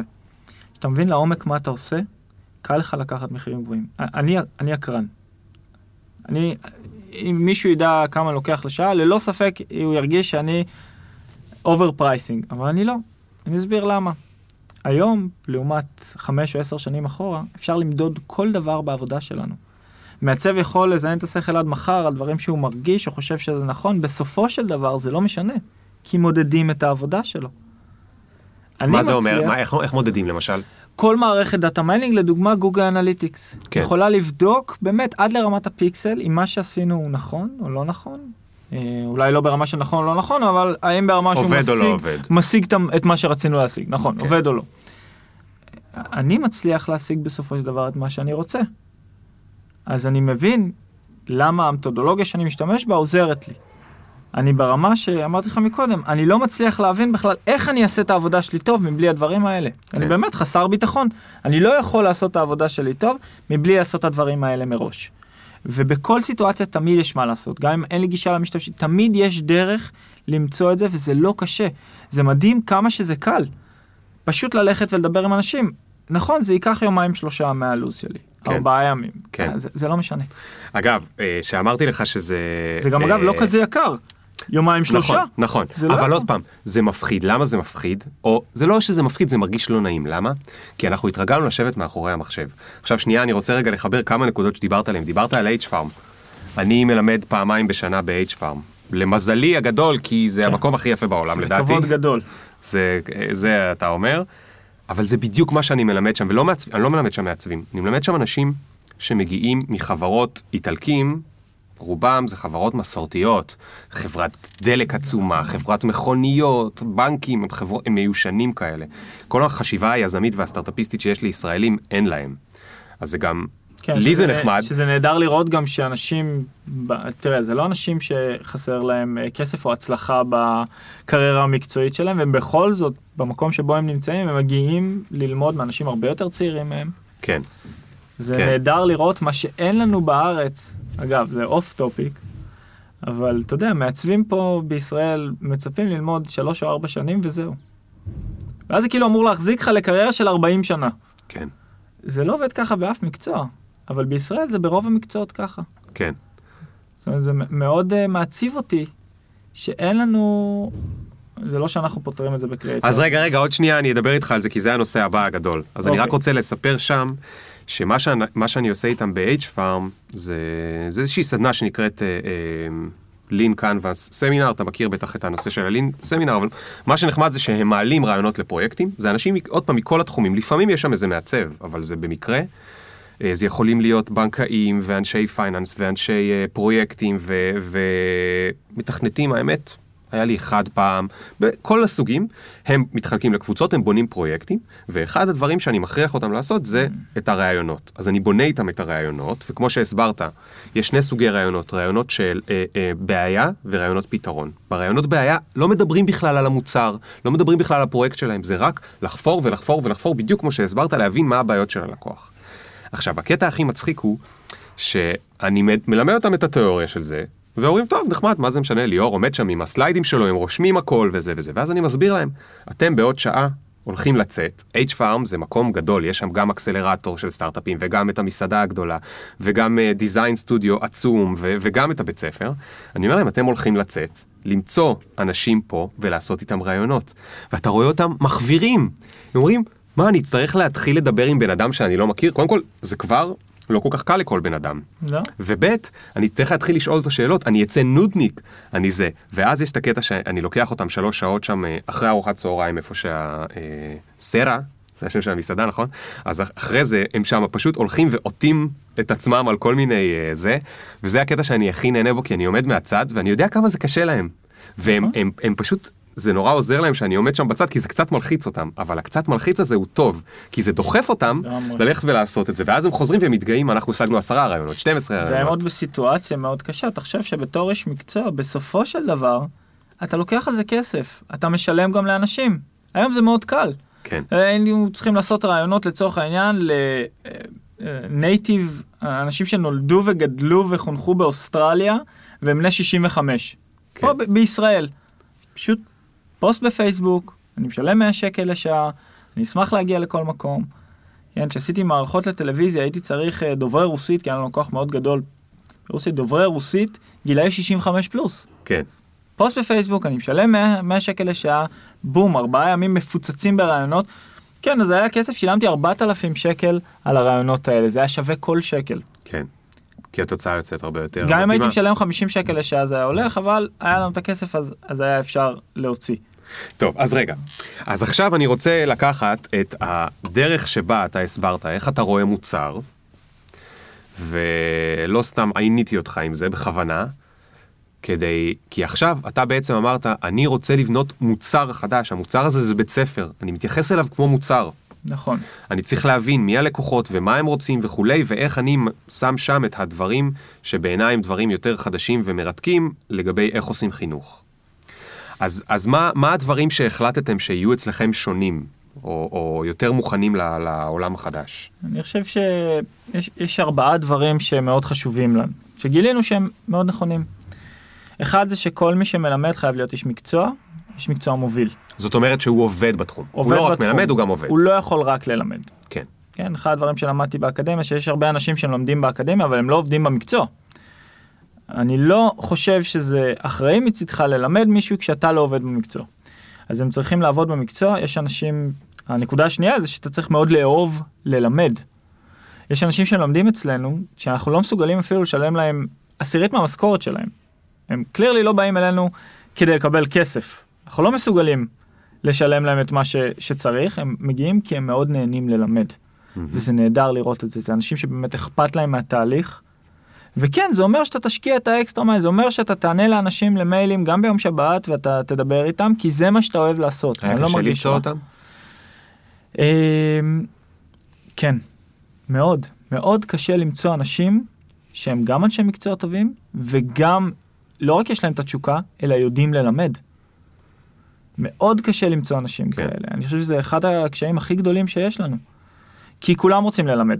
כן, אני יכול לפרסם הודעה בפייסבוק, אני אקבל 750 אנשים שרוצים מחר. כן. ישראל זה מקום שבה כולם מרצים, נכון. כולם מנטורים, כולם רוצים כן. ללמד. כולם נכון. ירצו לבוא ללמד. אה, להגיד שפגשתי אנשים שיודעים לעשות את זה? כמעט ולא. זה מאוד נדיר. אתה צריך, תשמע, אני... אתה צריך שיהיה לך אכפת מספיק כדי לפעמים גם לבוא לתלמיד ולהגיד לו, תשמע, אתה עושה חרא של עבודה. וחרא של עבודה זה אומר שהעבודה שלך היא באמת ממש לא טובה. ובוא אני אסביר לך למה. כן, אז uh, מאוד חשוב לנו לקחת אנשים, זה הצלע השלישית, שהם במקום מתאים. רגע, מה זה אנשים? התלמידים שלנו. תלמידים? שהם במקום מתאים. מקום מתאים זה אומר שמבחינה מקצועית יש להם את הרקע שמתאים ללימודים מסוג כזה, ומבחינה אישית יש להם גם את הזמן וגם את המוטיבציה להשקיע. רגע, רגע, זה נשמע לי מאוד מוזר. זה נשמע לי מאוד מאוד מוזר. זאת אומרת, אני מכיר מכללות ומכיר בתי ספר, אה, ומכיר אוניברסיטאות. בדרך כלל יש איזשהו מבחן קבלה, תלוי, ב, תלוי במוסד, ואז הם פשוט רוצים לדעת שיש לך כסף לשלם. כן, אתה, אתה נשמע כאילו אתה לא רוצה לקבל את רוב התלמידים. א' זה נכון, וב' אנחנו עסק, אז אתה צודק, אנחנו בסוף עסק, אנחנו מתקיימים מהכסף שאנחנו מקבלים מהבית ספר. למזלנו אנחנו לא חייבים, אבל לצורך העניין זה לגמרי עסק. אמ, מה השוני? השוני הוא שראינו בכל המקומות בעולם, שכשאתה מוציא אנשים ברמה מסוימת, אתה לא צריך יותר לשווק. אז אתה יכול להסתכל על זה הפוך, אתה יכול להסתכל על זה בתור זה שאנחנו כן מאוד רוצים כסף, אבל שיווקית החלטנו שהמקום הכי טוב שנוכל להיות בו, זה כשהאנשים יוצאים מהקורס והם משיגים את המטרות שלהם, שאגב אנחנו מחייבים אותם להגדיר לפני תחילת הקורס, מה המטרה שלהם לעומק. בין אם זה אומר שהם צריכים ללכת לראיין אנשים, שאנחנו מקשרים אותם, צריכים לעשות עבודה, יש אנשים שזה לא מתאים להם. כן. שאני אומר להם, לא, תלכו, תעשו עבודה, תחזרו אליי. אומר, לא, כן, זה מה- נשמע כאילו אתה מאוד מקשה על התלמידים. לגמרי. וכשהם משיגים למה את בעצם? המטרה, למה, למה, למה אתה כל כך מקשה על תהליך הקבלה ולמה אתה כל כך מקשה על התלמידים? אני אגיד לך את האמת, מה עומד מאחורי זה? כי השיווק, אמרת לי זה נחמד, זה נשמע לי כמו תוצר לוואי, זה לא, מההיכרות הקצרה שלי איתך זה לא נשמע לי הסיבה האמיתית. האמת היא ש... תשמע, אני לא יכול להסתכל לעיניים, או בעיניים של אנשים, לקחת להם כסף, כשאני יודע שאני לא יכול להכניס אותם לתעשייה. אני פשוט לא יכול לעשות את זה. אה, זה הוכיח את עצמו כ- כעסקית גם נכון, אבל אתה יודע, בסוף אתה, אתה נמצא ב, באינטראקציה מאוד צמודה עם אנשים. אתה צריך להאמין שהם יוכלו להצליח. וכן, הם צריכים להאמין בעצמם, והם צריכים להעביר את זה לך. למזלי, אני במקום שבו אני לא צריך לרדוף אחרי תלמידים, אנחנו לא משווקים בכלל. אה, וזה נהדר, אבל זה הגיע כתוצר לוואי, כמו שאמרת, זה שבאמת בחרנו אנשים שהם מתאימים. אבל מה זה אומר? זה אומר שאנשים יבואו אליך ואתה תגיד להם, אה, לא, אתה לא מתאים? יש אנשים שאני אומר להם לא, כי אני כרגע לפחות מאמין, לא שהם לא סופר אינטליגנטים, לא שהם לא יכולים לעשות כל, הכל בחיים שלהם. אני כרגע מאמין, לדוגמה, שאנשים שלא מגיעים עם רקע מסוים לתעשייה שלנו ורוצים להיכנס לתפקידים של חוויית משתמש, השוק ידחה אותם. רקע זאת אומרת, נגיד הם למדו עיצוב גרפי. נכון, הרקע הפופולרי ביותר זה עיצוב גרפי, כי רוב המשרות ההתחלתיות, לא המתקדמות. אנשים מסתכלים על משרות, מסתכלים על משרות מתקדמות, זה לא רלוונטי אליהם. המשרות ההתחלתיות, רוב המשרות האלה, הם למה שנקרא מעצב UX, שזה מי שעושה גם אפיון וגם עיצוב. אוקיי. אם רוב המשרות הם כאלה, איך אני אוציא מישהו, לצורך העניין, שאין לו שום רקע עיצובי? זה קורה, אני עושה את זה, אני מקבל תלמידים כאלה, אבל אני מקפיד שהמוטיבציה שלהם תהיה בשמיים, גם האינטליגנציה. צריכים לחפות על זה עם מוטיבציה. כי הם יצטרכו לקרוע את התחת. ואני מקפיד שהם יודעים לקבל הערות, יש סדרה של מבחנים שאנחנו עושים. אולי לא כדאי לחשוף הכל עכשיו ככה, אבל אני מקפיד שהם יודעים לקבל הערות. כי אם זה בן אדם שהוא לא מגיע עם הרקע, לא חשוב כמה אינטליגנט הוא, אני צריך שהוא יקבל הערות, כי בשלבים הראשונים אני הולך לשבור אותו. שום דבר שהוא יעשה לא יהיה טוב מספיק. אבל מניסיון, דווקא האנשים האלה שאני לוקח, אני משקיע בהם המון, הרבה מעבר למה שאני משקיע בתלמידים אחרים לפעמים, כי הם גם דורשים את זה. האנשים האלה מתקבלים לעבודות הכי מהר, משיגים את מה שהם רוצים, הם לא רואים בעיניים. באמת, בהתחלה הם מתחילים ברמה הרבה אחורה מהתלמידים האחרים, והם, והם מקפידים לעשות את זה. חלק מזה זה באמת כי בחרנו אנשים עם מוטיבציה מאוד גבוהה. כן. אני חושב שאני יודע שגם אתה סיפרת לי, יש מצבים שבהם אני אומר לאנשים לא, הם לוקחים את זה מאוד קשה, זה מבאס לי את הצורה. אה, אבל הכוונה שלי לא להגיד להם אתם לא, אתם לא אינטליגנטים מספיק כדי להיכנס לתעשייה, הכוונה שלי להגיד להם, כרגע אני לא חושב שיש לכם את המוטיבציה לעמוד בתהליך של שינוי קריירה. כן. עכשיו, הרבה פעמים אנשים אומרים לי, אתה יודע מה, אתה מדבר שטויות. והם מראים לי ש, שאני טועה וזה נהדר. מהמם. לפעמים אני לא מקבל אותם כי אני חושב שאין להם שום סיכוי להתקבל לתעשייה. באמת שום סיכוי. אין להם את היכולת. אם מישהו אחר רוצה לקחת עליהם אחריות, by all means. כן. אני לא מרגיש... אני חושב שרוב המוסדות לא לוקחים אחריות פשוט, אז זה לא בעיה, הם לוקחים אולי כסף, אבל לא אחריות. בסוף אתה חייב לקחת אחריות. בסוף גם האקדמיות לדעתי ייפלו כי הם לא לוקחים אחריות. כל בית ספר שמלמד אנשים שלא לוקח אחריות, בסוף ייפול. אין מה לעשות. אנשים יוצאים והם מדברים על זה, זה דבר אופטימי בטירוף, אני, אני מת על זה, הלוואי שזה מה שיקרה. אני מאוד מקווה שזה יקרה. מאוד מקווה, דיברנו הרבה על אקדמיה. תגיד, רגע, מה אתה מייעץ להם כן לעשות אז? מי שרוצה להיכנס לתעשייה, כן. או, לא, נגיד אתה אומר להם, תשמעו, אתם לא במקום נהדר, שאתם מוכנים נהדר, לפה. נהדר. אבל מה, מה אתה אומר להם? שני כן דברים, לך שני לעשות? דברים. נגיד נפגשתי עם מישהי מאוד צעירה השבוע. כן, דוגמה, אמיתית. בת 22 או 3. מאוד רוצה להיכנס לתחום. אמרתי לה, אוקיי, למה את באה אליי? לכי תעשי תואר בעיצוב. אל תעשי קיצורי דרך. תעשי תואר בעיצוב. את צעירה, את מוכשרת. למה שתעשי קיצור דרך עכשיו, שיעצור את ההתקדמות שלך בעתיד? למה שתעשי משהו כזה? אני לא יודע למה, אבל בישראל אנשים חושבים, אתה יודע, זה נקרא, נקרא בקצה החוטם. הם לא מסתכלים לקצה האופק, הם חושבים קצר. מה, איך אני אקבל עבודה בעוד חצי שנה, בעוד שנה? מה זה משנה? זה באמת לא משנה, אם אתם באמת רוצים להגיע למשכורות מאוד גבוהות, זה לא משנה מה תעשו עוד חצי שנה. כן. זה משנה מה תעשו עוד ארבע שנים. אז מה חסר, מה אתה טוען שיהיה חסר להם? הבסיס? ואז, ואז כן, ואז אם מישהי מאוד צעירה, שתלך ללמוד עיצוב, למה לא? אה, אם אנשים מגיעים אליי ב, אה, במצב שהם מבוגרים יותר, בדרך כלל יש להם איזשהו ניסיון. ואז מה שאני מנסה לראות זה, אני בוחן האם הניסיון הזה שלהם יכול לעזור להם להתאים לתפקיד מסוים בתעשייה שלנו. כן. אה, לצורך העניין מישהו שמגיע עם ניסיון ב finance, אז אם אני אכשיר אותו, יש לו אפשרות להתקדם ולעבוד בתפקידי אפיון, מחקר, בחברות finance. כן. שיש תפקידים כאלה, אז אני מסביר לו על התפקידים האלה, רוצה לראות אם זה בכלל משהו שמעניין אותו, כי לשם אני אכוון אותו. מהמם. אני שולח כן. אותו לדבר עם אנשים כאלה בתעשייה. אה, בעיקר בוגרים שלנו, שינסו להסביר לו מה הם עושים. מעניין אותו, הדליק אותו, נהדר. יש לו מוטיבציה להגיע לשם, נהדר. אפשר אולי להתחיל לדבר ולתת לו מבחן. תגיד, מאיפה יש לך את כל הסבלנות הזאת? זה נשמע לי שאתה צריך המון המון סבלנות. כי לא אמרת, אמרת לי, אוקיי, אני משקיע מאוד מאוד בתלמידים שאני רואה שיש להם עולה מוטיבציה. אוקיי, בתור מישהו שאוהב ללמד, זה קל להשקיע, יחסית קל להשקיע במי שאתה רואה שיש לו הרבה מוטיבציה. נכון. אבל אתה אומר שיש לך גם את כל הסבלנות לכל הרעיונות האלה ולאנשים שאתה אומר להם לא וכולי. אני, לא יודע, אני מניח שאני פשוט, אתה יודע, זה, זה מעפן להגיד את זה בטח אה, ככה, אבל זה, זה איזושהי תחושת שליחות. אני אומר, אני, אני עושה משהו, אני צריך לעשות אותו טוב. מעבר לזה, אני צריך להסתכל על האנשים האלה בעיניים אחר כך. כן. הסיוט שיכול לקרות לי מבחינתי זה מישהו שיסיים את התהליך איתי ויעשה כל מה שביקשתי ולא ישיג את המטרות שלו. כן. אתה יודע, זה אחד הדברים שאני אוהב בישראל. ישראל היא כזו קטנה, ותל אביב, איפה שרוב עבודות העיצוב והזה, ורמת השרון, ואתה יודע, רעננה הרצליה, וזה נכון. מאוד מאוד מאוד מאוד קטנה.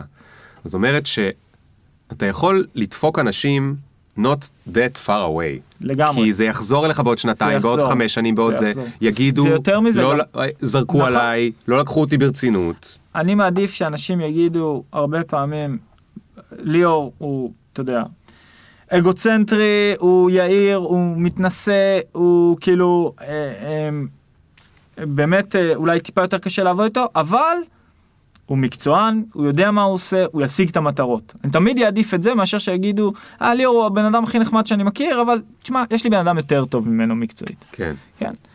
אה, ואותו דבר עם תלמידים. קשה איתם לפעמים, כן? עד לרמה שלפעמים זה, זה שובר אותם, זה מה שאתה צריך לעשות גם כשאתה מכשיר בן אדם. אתה צריך לבחון איתו ביחד את הגבולות שלו. איך תדע למתוח לו את הגבולות אם, אם, אם אתה לא יודע אותם, אם הוא לא יודע אותם. יודע, יש לי תמיד סיפור שאני אוהב לספר לתלמידים שלי, לקחתי מישהי שמאוד האמנתי בה לעבוד אצלי, ואמרתי לה, תשמעי, יש לך יומיים לסיים את הפרויקט הזה והזה. זה קלירלי פרויקט של לפחות חודש עבודה. ואמרת לה, יש לך יומיים? יש לך יומיים. אני עושה את זה תמיד עם אנשים חדשים, כי אני רוצה לראות מה ההספק שלהם ומה הדרך חשיבה שלהם. מה הביא אותם להספק הזה, מה מנע מהם להביא הספק יותר גדול, ואז אנחנו יושבים, מפרקים את זה, מנסים להבין טוב יותר. היא כמעט סיימה את הפרויקט, וואו. היא באה ב- באמת בתחושת אכזבה כזאת גדולה מעצמה, וזה היה נהדר. א', הבנתי מה הקצב שלה, כמובן שהורדנו קצבים, אה, ואתה יודע, ישבנו והסברנו, זה כמעט ולא קורה. בדרך כלל מה שקורה זה שהבן אדם לא מצליח, לפעמים אפילו ברמה קיצונית, ואז יושבים ומפרקים את זה. אני לא נותן לו את היומיים האלה כדי באמת לקבל תמורה, אני מבחינתי זורק את היומיים האלה לפח. כן. והיא כמעט וסיימה. ואז אמרתי, אוקיי, יש פה משהו, נתחיל לעשות את זה יותר. ואני עושה את זה הרבה עם התלמידים, והם משיגים בסוף את, ה, את, ה, את הזמנים שאני נותן להם, וזה נהדר. אני לא, לא, אתה יודע, אני לא מתפשר, יש מצב כזה מוזר, הם משלמים לי כסף, הם מבחינתם גם הרבה כסף, כדי ללמוד משהו, ואיפשהו בתהליך תמיד אנשים חוזרים ל- לתיכון, "אה, עוד עבודות, עוד שיעורי בית, עוד... אה, כן, אין, אין מה לעשות. כן. אין מה לעשות, כי כוח רצון מחזיק רק ככה, הוא לא יכול להחזיק אותך חודשים ארוכים. זה נכון, זה נכון. אה, אתה סיפרת לי גם מתישהו שבתהליך כניסה אליכם לפעמים מעורבת פסיכולוגית? נכון, שאני- נכון. אה, כדי לנסות ולהבין טוב יותר האם הבן אדם באמת יש לו את המוטיבציה, הוא מסוגל להתמיד, או שהוא מנסה לקפוץ ממקום למקום. הבעיה, וזה לא משהו רע אגב, אבל הבעיה היא בהרבה אנשים שמנסים להיכנס לתעשייה, שוב, אנחנו לא לוקחים הרבה כאלה, כשאנחנו לוקחים, הבעיה איתם זה שא' הם לא מבינים אם זה בכלל משהו שהם רוצים לעשות. זה גם גרוע מבחינתי, ללמד מישהו להשקיע אותו והוא יגיד, שבבה, אני טוב בזה, אבל זה לא מעניין אותי, זאת לא התשוקה שלי. כן. אני מנסה להבין ביחד איתם גם כדי לעזור להם. הרבה פעמים זה אנשים שלדוגמה למדו עיצוב אה, אופנה, או עיצוב טקסטיל, שזה כאילו, אל תלכו ללמוד את זה בחיים, פשוט כי אין עבודה בזה בכלל. זה הכ- הכי חוסר אחריות של אקדמיה, ללמד מקצוע שאין אותו בשוק. אבל לא משנה, הם למדו את זה והם מגיעים אליי. אני רוצה להבטיח שהם יודעים מה התפקיד אומר, שהם אוהבים את מה שהולך. למה? כי הם כבר עשו טעות אחת. כן. הם עשו טעות שהם היו בני 20, 21, 22, שהם לא ידעו. עכשיו הם במקום אחר, האחריות שלהם הרבה יותר גבוהה, הם, הם כן צריכים לעבוד בעבודה שתכניס להם כסף. כן. הם לא סטודנטים בני 22. אז אני מנסה להבטיח לי מהצד שלי לראות שיש להם מוטיבציה שהיא מספיק טובה כדי להמשיך, שהם לא קופצים מדבר לדבר, שזה כרגע הדבר שהם מוכנים להשקיע בו, זה לא אומר שהם יהיו טובים בזה, זה אומר שהם מוכנים להשקיע, וגם מהצד שלהם להבין טוב יותר מה מצופה מהם. כן. אה, ואנחנו כל, כל מחזור עולים ברמה, כל מחזור, אמרתי לך, אנחנו מתייחסים לזה כמו מוצר. מוצר אף פעם לא מספיק, אה, מפסיק אה, להתחדש, להשתפר. להשתנות, להשתפר. כל מחזור אני עולה ברמה, והציפייה שלי מהתלמידים עולה. כל מחזור, כל מחזור. תגיד לי רגע, הבעיה שדיברת עליה עכשיו היא בעיה אמיתית. הרבה אנשים, הם לא יודעים אם זה מה שהם רוצים לעשות. אז אוקיי, אז אה, אתה יכול לבוא ולהגיד להם, לכו תלמדו, תוך כדי הלימודים תבררו אה, אם אתם רוצים לעשות את זה או לא, ואתה אומר, אני לא רוצה בכלל אותם, אני חושב שזה לא אחראי מבחינתם.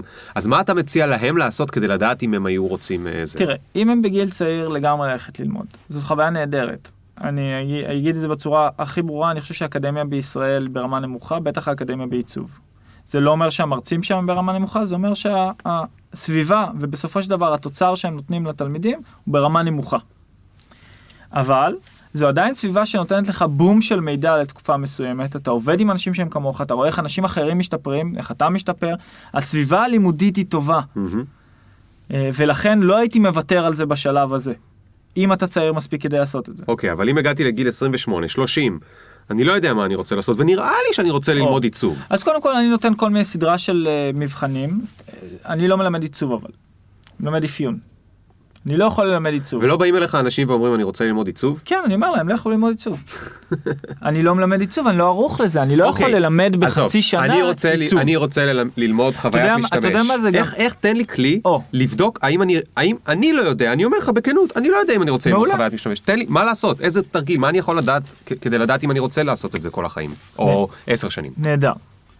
אז קודם כל, אני רוצה לענות לשאלה הקודמת שלך לגבי עיצוב. אני כן רוצה לבוא ולהגיד, תשמעו, אתם לא יכולים ללכת ללמוד עיצוב בקורסים. לדעתי. זאת דעתי האישית. כלומר, אם אתם תלכו ללמוד עיצוב בקורסים או בתוכניות לא יודע, חוץ אקדמיות או whatever, מה שלמדו אתכם זה תוכנות. ואני רוצה שאנשים יזכרו שתוכנה גם ילד בן 13 יכול ללמוד. מה זה תוכנות פוטושופ? פוטושופ לדוגמה. אם אני יודע פוטושופ זה לא אומר שאני יודע לעצב. ותדעו שמעצבים אחרים שיסתכלו על התיק עבודות שלכם, ידעו שלא למדתם עיצוב. ומיד רואים את זה. אמ, אז ללכת ולקחת קורס של אה, שלושה, אפילו חצי שנה או שנה של לימודי עיצוב פעמיים בשבוע אחר הצהריים, לא ייתן לכם כלום. שוב, אתה מדבר רק על עיצוב, אבל אני שומע עוד הרבה, זה נכון גם בתכנות, זה נכון בכל מיני דברים. זה כמו נכון ש- בהרבה דברים, אתה הולך אבל ללמוד- בעיצוב זה הכי, הכי, לדעתי, הכי חריף, כי אתה לא רק שאתה לא מקבל כלום, זאת איזושהי הטעיה מכוונת, שבסופו של דבר אתה תתקבל אולי לעבודה, אבל עבודה שלא תקדם אותך. כן, אתה אוקיי. יודע, אני שומע אנשים שמבטיחים עבודות, גם אני יכול להבטיח עבודות, אבל אני לא אגיד לך באיזה שכר ואיפה. הרעיון הוא, זה למצוא את העבודה הראשונה שתקדם אותך לעבודה השנייה ולעבודה השלישית. אם העבודה הראשונה לא תקדם אותך לשום מקום, אתה מבזבז את הזמן שלך ואתה מרוויח שכר מאוד נמוך. אוקיי. אז אם עכשיו מישהו- תענה לי על מה שאני אוקיי, רוצה. איך רוצה... אני מגלה אם אני רוצה ללמוד יופי. אה, סתם, נגיד חוויית משתמש. תראה, אני אוהב לתת לאנשים מבחן שיעזור להם להבין אם הם אוהבים את התהליך. כן, שיאמת אותם עם בעיה אמיתית, והם יצטרכו ללכת ולעשות את התהליך. אחרי שהם מסיימים, שהם צריכים לתת איזשהו אפיון, אני מראה להם את התהליך האמיתי שהיה אמור להיות, בהשוואה למה שהם עשו. מהמם. שהם יבינו אחד לאחד, אנחנו מנסים להבין ביחד מה מהשלבים, הם, או מי מהשלבים הם אהבו יותר, אהבו פחות, במה הם הרגישו שהם חזקים יותר, חזקים פחות, ואז אני משקף להם מלא, וזה לא נעים לפעמים, מה אני חושב על מה שהם עשו, לא ברמה של התוצר הסופי, כי אני לא בודק אותו, אלא ברמה של התהליך חשיבה שלהם. אוקיי. איך אני הייתי מנסה לפתור בעיה כזאת, מה תהליך החשיבה הנכון לדעתי היה צריך להיות, זה עוזר להם לשקף גם את הערכה שלהם כלפי עצמם של איפה הם נמצאים היום, וגם, א', הם, הם מתנסים במשהו, וזה נהדר, וב', הם, הם מבינים איך זה צריך לראות בסופו של דבר. הם יכולים להשוות. כן. ויבוא ולהגיד, אה, אתה יודע מה, השלב הזה של המחקר שדיברת עליו, שאני לא עשיתי אותו בתצורה הזאת והזאת, הוא מאוד מעניין אותי. חבל לי שלא עשיתי אותו. אני מבין למה הוא חשוב עכשיו. כן. אנחנו מדברים לעומק, אתה- כמו שאתה אומר, אני משקיע בהם, בכל התלמידים שמגיעים ללמוד, אצלי אני משקיע לפחות שעתיים שלוש בשיחות אישיות לפני. כן. אני מעדיף לעשות את זה, מאשר לעבוד עם אנשי שיווק ואתה יודע, שווק את ה... אבל אתה חייב עדיין לתת לי תשובה שלא קשורה לקריאייטר. אוקיי. עזוב, הקשבתי, ל... הקשבתי לשיחה נהדר, שלנו. נהדר. אמרתי לעצמי, אוקיי, הבן אדם אומר לי, אוקיי. אל תלך לעשות את זה אם אתה לא סגור על עצמך. יופי. אני לא אקבל אותך, אולי בית ספר אחר כן יקבל אותך, זה לא משנה. אתה עושה לעצמך טעות. תן לי איזשהו טריק שאני אלמד, איך אוקיי. אני יודע אם אני מתעניין בזה. נהדר. תשמע, בדרך כלל מי שמתעניין בזה, יש אנשים שעובדים בתעשייה. מה שיפה בתעשייה שלנו, זה שהיא מורכבת מהרבה אנשים עם הרבה אגו, אבל אם אתה תבקש ממישהו עזרה, רוב הסיכויים שהוא יעזור לך. אוקיי. אנשים באמת עוזרים אחד לשני בתעשייה הזאת, וזה נהדר. כלומר, אם תלך למאפיין ותגיד לו, תשמע, אני רוצה לשבת איתך שעה, תן לי להזמין אותך לכוס קפה, אני רוצה לשאול אותך מה אתה עושה במהלך היום. ללכת ולדבר עם אנשים שעובדים בכל מיני, זאת אומרת, אני בדרך כלל ממליץ להם לדבר עם אנשים שעובדים בחברות פרויקטים, לעומת אנשים שעובדים בחברות מוצר. ובחברות מוצר זה מסוגים שונים, בחברת סטארט-אפ, בחברת מוצר מבוססת יותר, בסוג כזה של מוצר, סוג כן, כזה, שואל אותם מה מעניין אותם. התמונה. נכון, שואל אותם. בסוף אגב אתה כנראה תדע יותר טוב מהם, כי הם עובדים עשר שנים באותה חברה אולי. נכון, אבל אני אומר, אני שואל אותם מה מעניין אותם ומנסה לכוון אותם למוצרים בתחום הזה, שילכו וידברו עם אנשים. אם הם צריכים אני מקשר אותם, אבל האמת היא שזה מאוד קל. בקבוצה שלך אין לי ספק שאם מישהו ישאל יקבל מאות פניות של אנשים שמוכנים לעזור לו. אה, פשוט לשלחת, לשבת עם אנשים, בסופו של דבר אנשים לא מבינים אבל הם משקיעים בעתיד שלהם. כן. תשקיעו בעתיד שלכם, ת, תיקחו שבוע שכל מה שתעשו זה לדבר עם אנשים. כמו שאמרת, לא להתבייש, זה העתיד שלכם. אין לכם מה להתבייש. תזמינו קפה לבן אדם. הרוב המוחלט של האנשים, לא רק שישמחו לעזור, כן, זה ממש לא יהיה נע... אה, לא נעים מולם.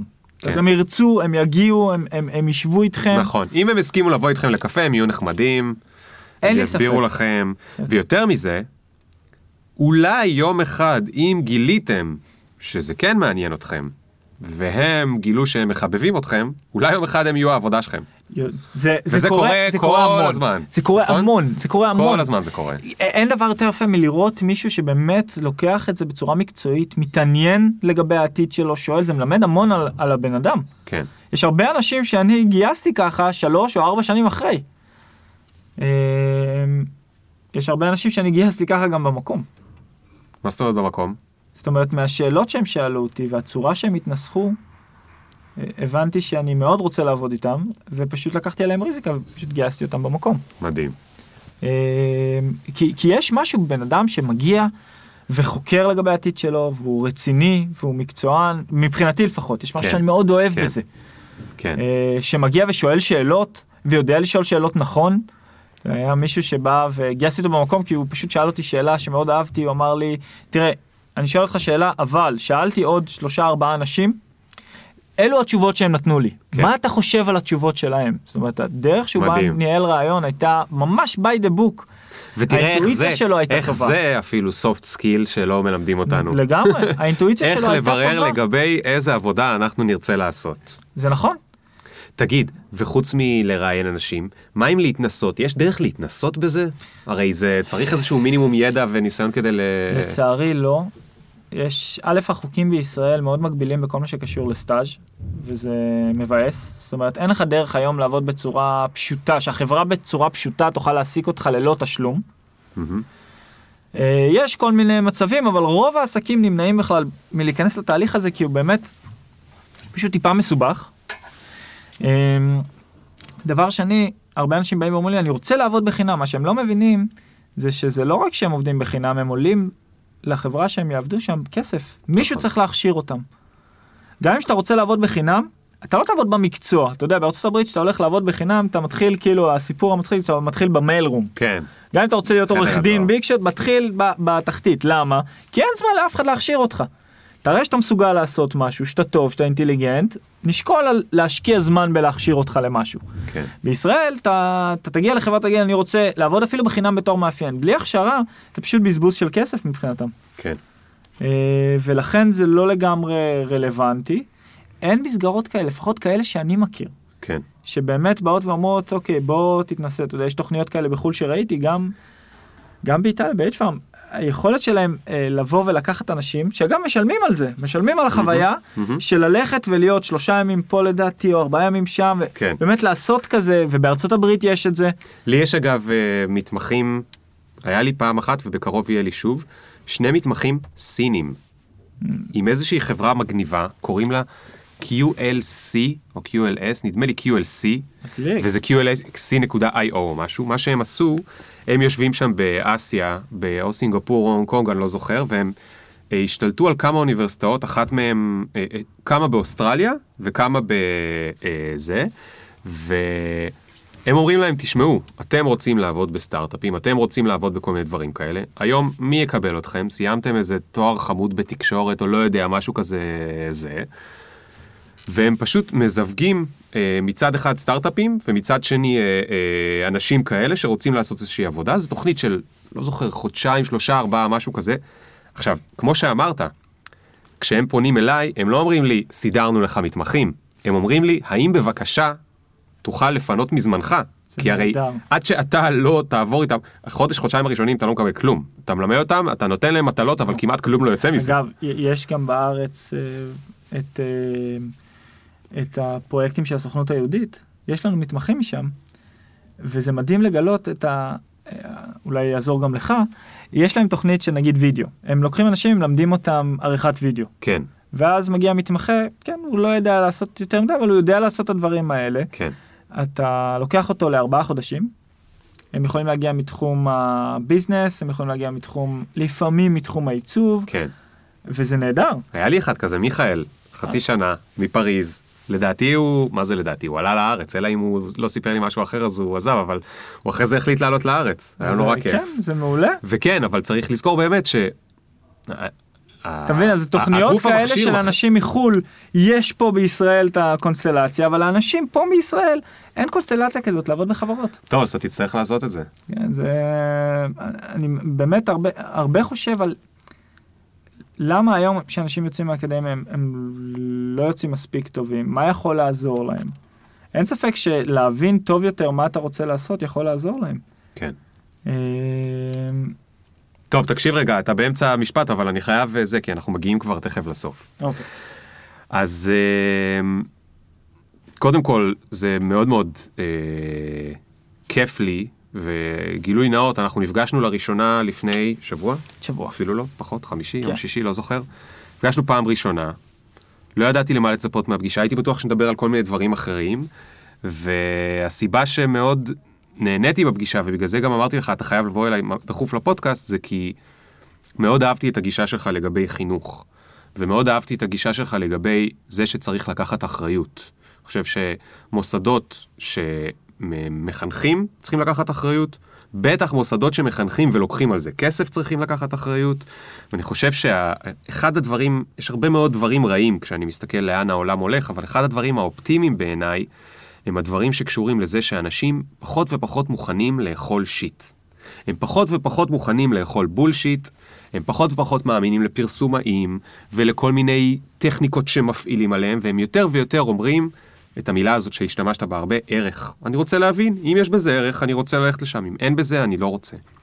ומה שאני הכי אוהב, שוב, שזה גם יותר אה, נפוץ אצלנו בארצנו הקטנטונת, זה שיש פרצוף. אני לא אוהב אה, מקומות שאין להם פרצוף. כי כשאין פרצוף, אז זה אומר שמישהו שם לא כל כך שמח לקחת את האחריות. וזה לאו דווקא אומר את זה, זה לא תמיד אומר את זה, לפעמים זה באמת מצניעות ומהמבלנס של הבן אדם שמריץ את, ה, את הגוף, וזה לא רק בחינוך, זה בכל דבר, זה גם בעסקים של זה שיווק נכון. וכולי.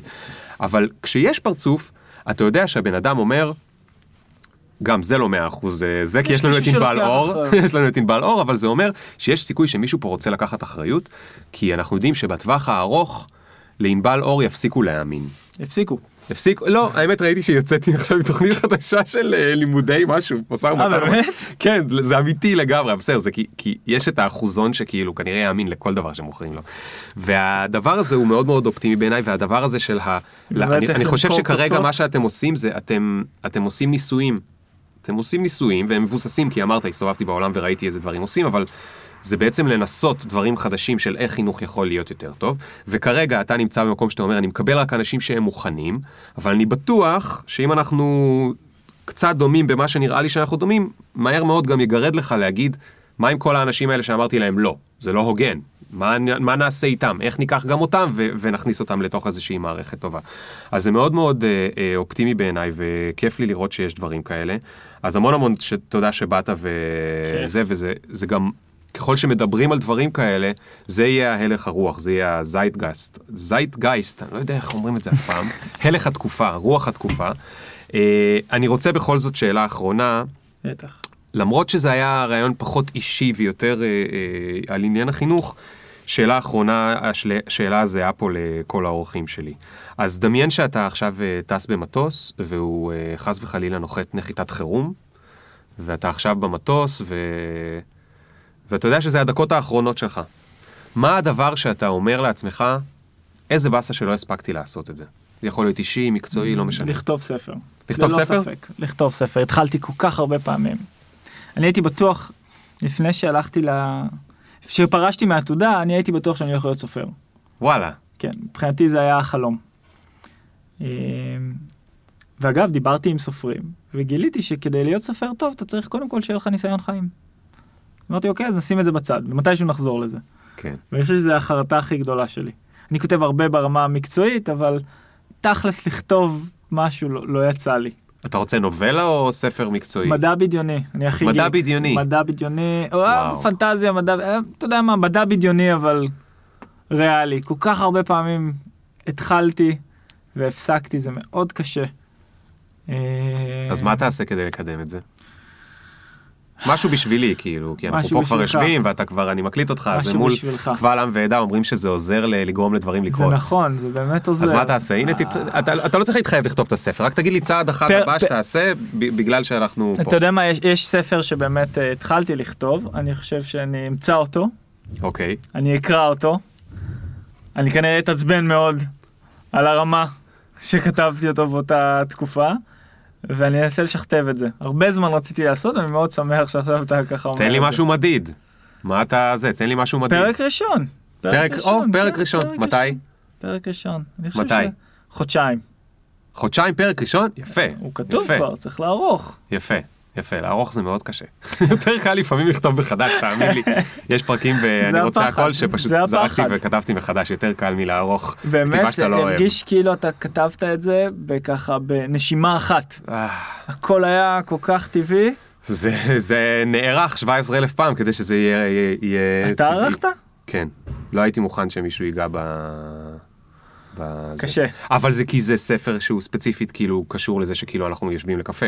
בגלל זה. זה לא... אם הייתי כותב אה, נובלה או מדע בדיוני, הייתי נותן למישהו לערוך. אני גם לא כל כך מבין בזה, בכתיבה מהסוג הזה. אה, טוב, אז בעוד חודשיים מעכשיו, זה אומר השלישי ביוני. יוני? לא. כן. מאי? יוני, יולי. השלישי ביולי. יולי. שלישי ביולי. תשלח לי פרק ראשון באימייל, רק אני אראה, בסדר? אם זה יהיה חרא, אני אגיד לך, בפנים, סגור, כמו שאתה סגור. עושה. סגור. טוב, אה, יאללה, תודה רבה לכל מי שפה. אה, מי שעוד לא מכיר, אז יש לנו קבוצה שנקראת קבוצת אנשי העולם החדש, ששם אנחנו גם מדברים על הפודקאסט וגם מדברים על אה, כל התוכן הזה ועוזרים אחד לשני גם למצוא עבודה וגם אה, להתייעץ אחד עם השני בנושאים של, של שינוי קריירה או של התעניינות בנושאים חדשים. אה, ליאור יהיה שם לפחות לפרק קצר, אם לא לתמיד, אה, כי אני שם, אתה- אני אה, אתה שם. שם כבר? אוקיי. בוודאי. אני אוסיף אותך כי אני שם שם את הפודקאסט, ואז אם למישהו יש שאלה אתה יכול אני שם, לענות, ואתם. יכולים גם לשאול אותו שאלות אחרות אה, על העולם ועל חינוך ועל כל מיני דברים. אה, היה כיף, אז עד פעם הבאה, יאללה ביי.